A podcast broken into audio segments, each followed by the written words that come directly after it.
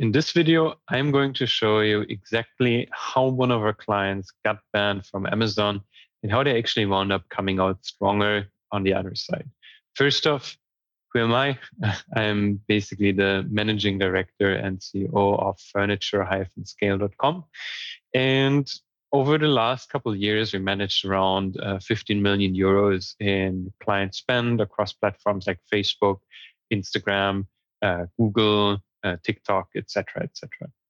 And just to get back into the story really quick, right? So the client received an email uh, that was uh, at the end of 2019, and essentially that email contained a message from Amazon, which they were reliant upon a lot at that given point in time, that Amazon would be tripling their fees or they basically would ban their listing. So you probably heard about situations like this, uh, but in this specific case, client wasn't completely reliant on it. Uh, they understood that strategically there were other options to go into, which I'll explain later on in this video.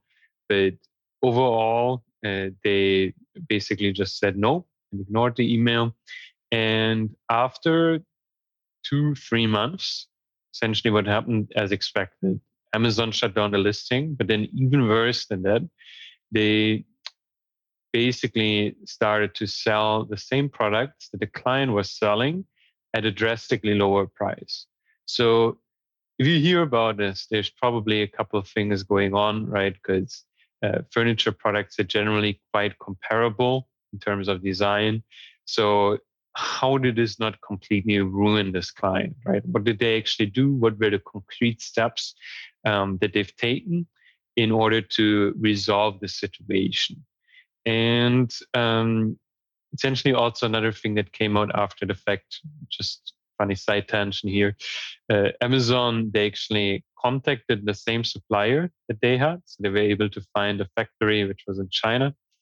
And they more or less blocked the supplier for a couple months because they just ordered so much volume in order to offer these very low prices, right? I think specifically with furniture, that's just something that is a fairly big risk, honestly, especially if you're completely reliant on Amazon, even if you're partially reliant. They obviously have complete overview about your sales data. Um, there's not really that much branding measures that you can take on Amazon specifically, where you're just on people's top of mind. So you can just replace it, right? Because people go to Amazon because they do want the cheapest uh, or the most reviewed, best reviewed kind of option, right? Those are kind of the buying motives behind this, right? Um, yeah, so basically their sales channel was gone overnight, right? What did they do? So they already did have some online marketing measures that were in place, uh, but they essentially really ramped them up. Um, they started working together with us, and over the course of that, we've been able to um, just drastically improve their results, right? And and again, now they're actually doing better. So before they were doing uh, like a little bit more than a million a month on Amazon, right? That's considering there's Amazon fees as well, right? So overall, now they're just much better off because the revenue is actually slightly higher than it used to be, while the results at the end, at the bottom line, in terms of profitability, are much, much better, right? So we're able to be a lot more efficient uh, with all the cost that there is, um, even though the revenue is slightly higher, which also makes the business easier to run to an extent, right? Because you have more money to reinvest, etc., etc. So why is the company actually doing better now, right? I kind of mentioned it. Uh, the uh, the cost structure is better. That's one bit. Also, I also mentioned that part. Uh, there's a specific demographic of people that like buying on Amazon. It is also a significant percent of people who are not actually interested in having uh, in ordering from Amazon. At least if like unless the product is only on Amazon or some exception like this. But generally, there's a significant amount of people, and a German study actually showed that it's around 50%. I don't have the exact number top of that, but those 50%, they don't like Amazon, and one of the most frequent reasons that they've given is just the overall customer experience. So yes, it's pretty easy to find a good product. It's pretty easy to get a good deal, but as soon as anything goes wrong, it's just massively problematic, right? And with furniture, generally in terms of supply chain, shipment, etc., etc., because it's such clunky items a lot of times or fragile items, uh, there's a lot of uh, tricky situations, right? And then they have to talk to the Amazon support, uh, which is not the greatest in that regard because they're kind of a middleman, right? And generally, um, because of that, there's not a lot of ownership on there and uh, just structure, right? I'm not saying like the companies run poorly or anything like that. I'm just saying like the specific department, the experience people are having with it is not great. So, yeah. Um, also, if you look at their Trustpilot for example, it doesn't look good. Now, obviously, people go there to complain quite a lot of times, but we do have clients that they're not on Trustpilot, they're on other platforms, right? And it's very heavily regulated in terms of reviews, right? So you can't just come in and like pay them, for example, to remove reviews or anything like that. You can't just buy fake reviews. It's all verified. Um, even on those platforms, they're getting a 4.7 out of five stars on the feedback score. So overall, it's not really um, it's not really good for people to order these kind of items specifically on Amazon, right? Again, there's like there's arguments both. It just there's a significant market that's not on Amazon, and um, yeah, that's kind of what I'm trying to say. So. in general, there's obviously nothing wrong with the sales channel. It just, if you have it as one sales channel, there's nothing wrong with it if it's your main sales channel, I actually would be really concerned. I personally uh, wouldn't be able to sleep properly at night, to be honest, just because you basically don't have any control over anything that's happening. Um, there's competitors coming in constantly. Um, there's nothing really that's keeping them at bay besides the reviews you may be having. But even then, Amazon can come and just take everything that you worked so hard for and um, just remove it, right? Because they, they see it's a good profit opportunity. They obviously see how much revenue you're doing. They can contact suppliers. They can get quotes from suppliers. If a supplier sees uh, an email from Amazon, they're obviously going to open it, right? Because they're going to be basically set for the next two, three years, depending on how much Amazon is going to order from them, right? So obviously not a great situation. Um, you also don't own the customer. So what I mean by this is you don't own the actual customer data.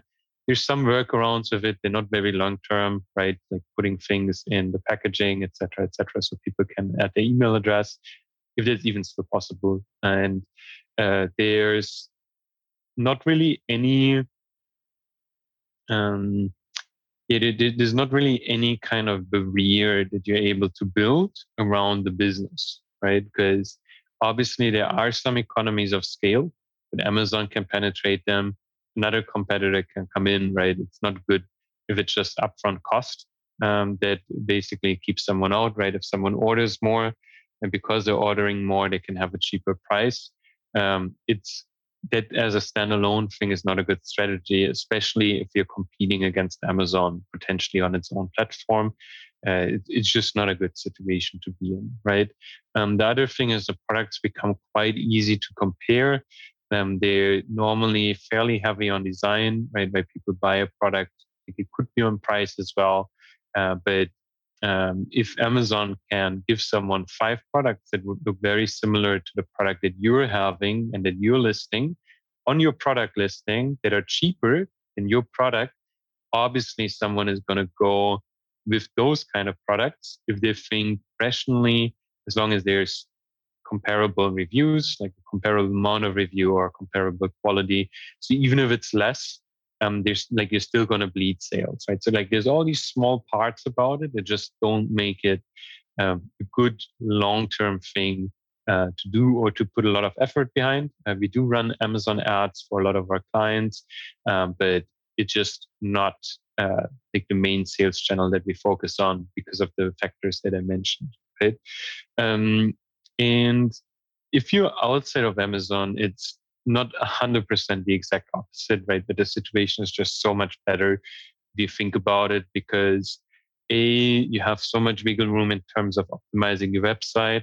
Um, someone can't just come in and um, model a website layout or something like that, right? You can have a unique website layout, you can have unique branding elements on a website, and um, you can also know exactly how much to spend on a user um, in order for that acquisition to be profitable over a certain time frame. Right? With Amazon, you're only able to assess the first order because you're not gathering or mostly not gathering any email addresses, right? Um, depending on how you do things. But you generally can't get the email address of every customer and get very reliable data. Just think about it. If you have a sample of like 100 uh, customers and then you only look at 10 and ignore the other 90, it's just not a good idea, right? Um, so you have much more control over that. And because you can see how much a customer is actually worth to you, you're going to be able to spend more on acquiring the customer. And over a longer period of time, what you're going to be able to do is you're going to be able to outspend competitors. Again, all factors being equal, assuming they came in later. And because uh, you're able to outspend them, uh, what's going to happen is generally most of the online marketing platforms are completely winner takes all. Um, so in any specific category, right, um, depending on how you define it, uh, but in any specific market, there's usually one or two, maybe three, four products that are completely winning, right? And then the other ones, they basically don't work, right? Or offers product categories, etc., etc. And because you don't have control over those things with Amazon, but you do have it with your online store, the online store is just a much, much better idea, right? And focusing on those measures because on Amazon, you can't really even optimize it that much if you think about it. You can get reviews. Yeah, you can do some SEO. You can optimize the product listing. You can like delist reviews. You can optimize reviews, etc., etc. But overall, there's not that much you can do, right? It's kind of like this passive thing, um, which is not good uh, in general, right? So because you're able just to get back to the point of being able to spend more per customer, right? Like if you're able to spend more on a customer, one thing that happens is all factors being equal, the one who can spend the most to generate a customer is going to win. At the end of the day, that's always the case if all factors are actually equal. And you can only do this if you own the data, if you can send them emails, if you can send them promotions.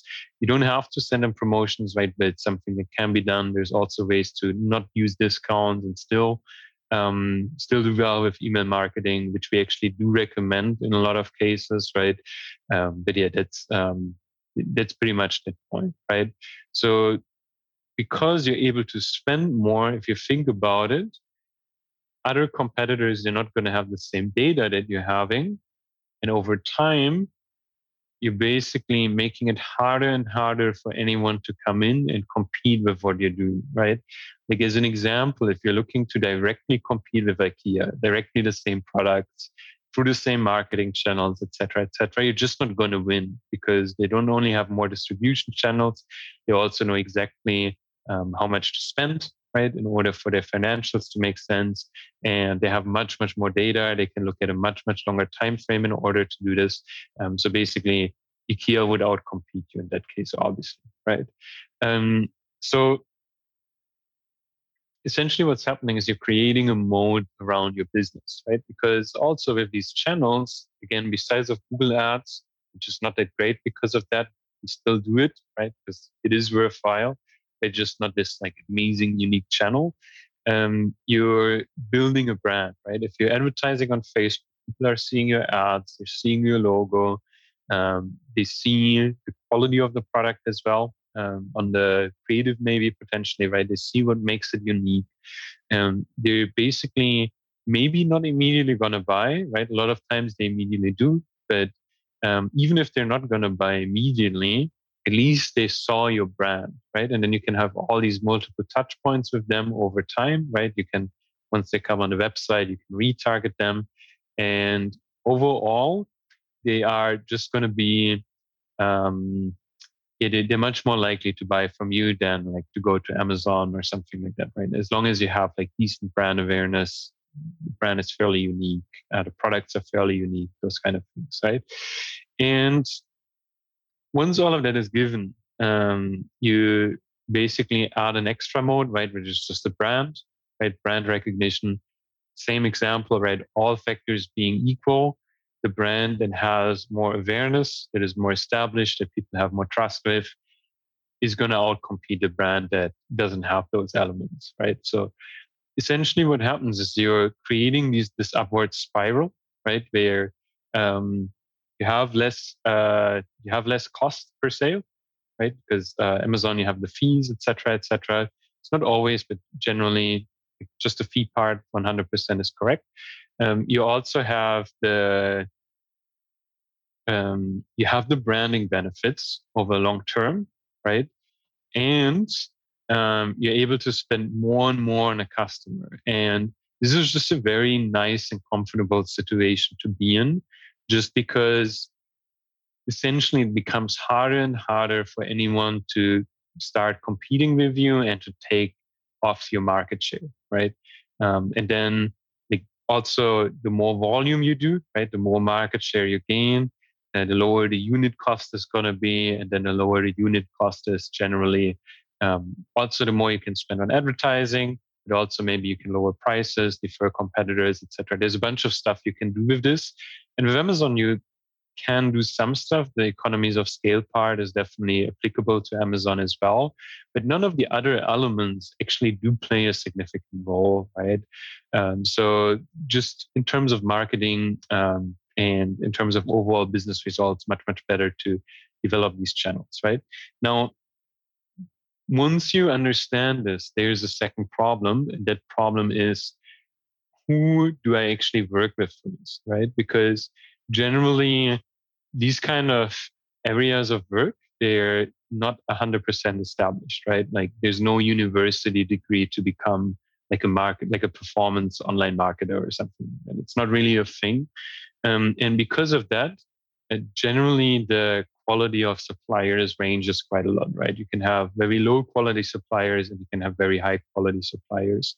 And it does become very hard to compare them because you're basically just relying on um, what someone's telling you, et cetera, et cetera. So because of that, um, it's just very messy, right? Because you can have like a button in a campaign, and if that button doesn't click, uh, if that toggle isn't moved, right, or that button isn't clicked, the results of the campaign are going to be so much worse than they could, uh, so much better, uh, so much worse, sorry, than they could be, right? So, for example, on Facebook, like there's a bunch of options that immediately come to my mind there. Like if they're being uh, set up the wrong way, it's just not going to work well, right? So what makes us unique is that we work only with furniture companies, right? Because we only specialize in that specific field. Um, like there's not really any need for testing, right? We know exactly what's working, what isn't working. Um, and we also know because we're not focused on any specific marketing method, right? We're not necessarily focused on like Facebook, uh, Instagram, influencer marketing, et cetera, et cetera, or like email marketing. We just objectively know what things do make the most sense because there's no inherent bias that is built from that, right? So, in case you want to learn how to take the sales of your online furniture store to the next level, um, you can go to our website. Uh, that's furniture-scale.com. And what you can do there is you can apply for a free initial consultation and uh, yeah, basically within that consultation, what we would do is we would actually give you a step-by-step plan of the things that you can implement immediately that have the biggest leverage for your business in regards to uh, growing your profitability right? So in case you're interested in that um, just head over uh, to that page right? I'm going to link it somewhere down below here as well. And uh, yeah see you on the other side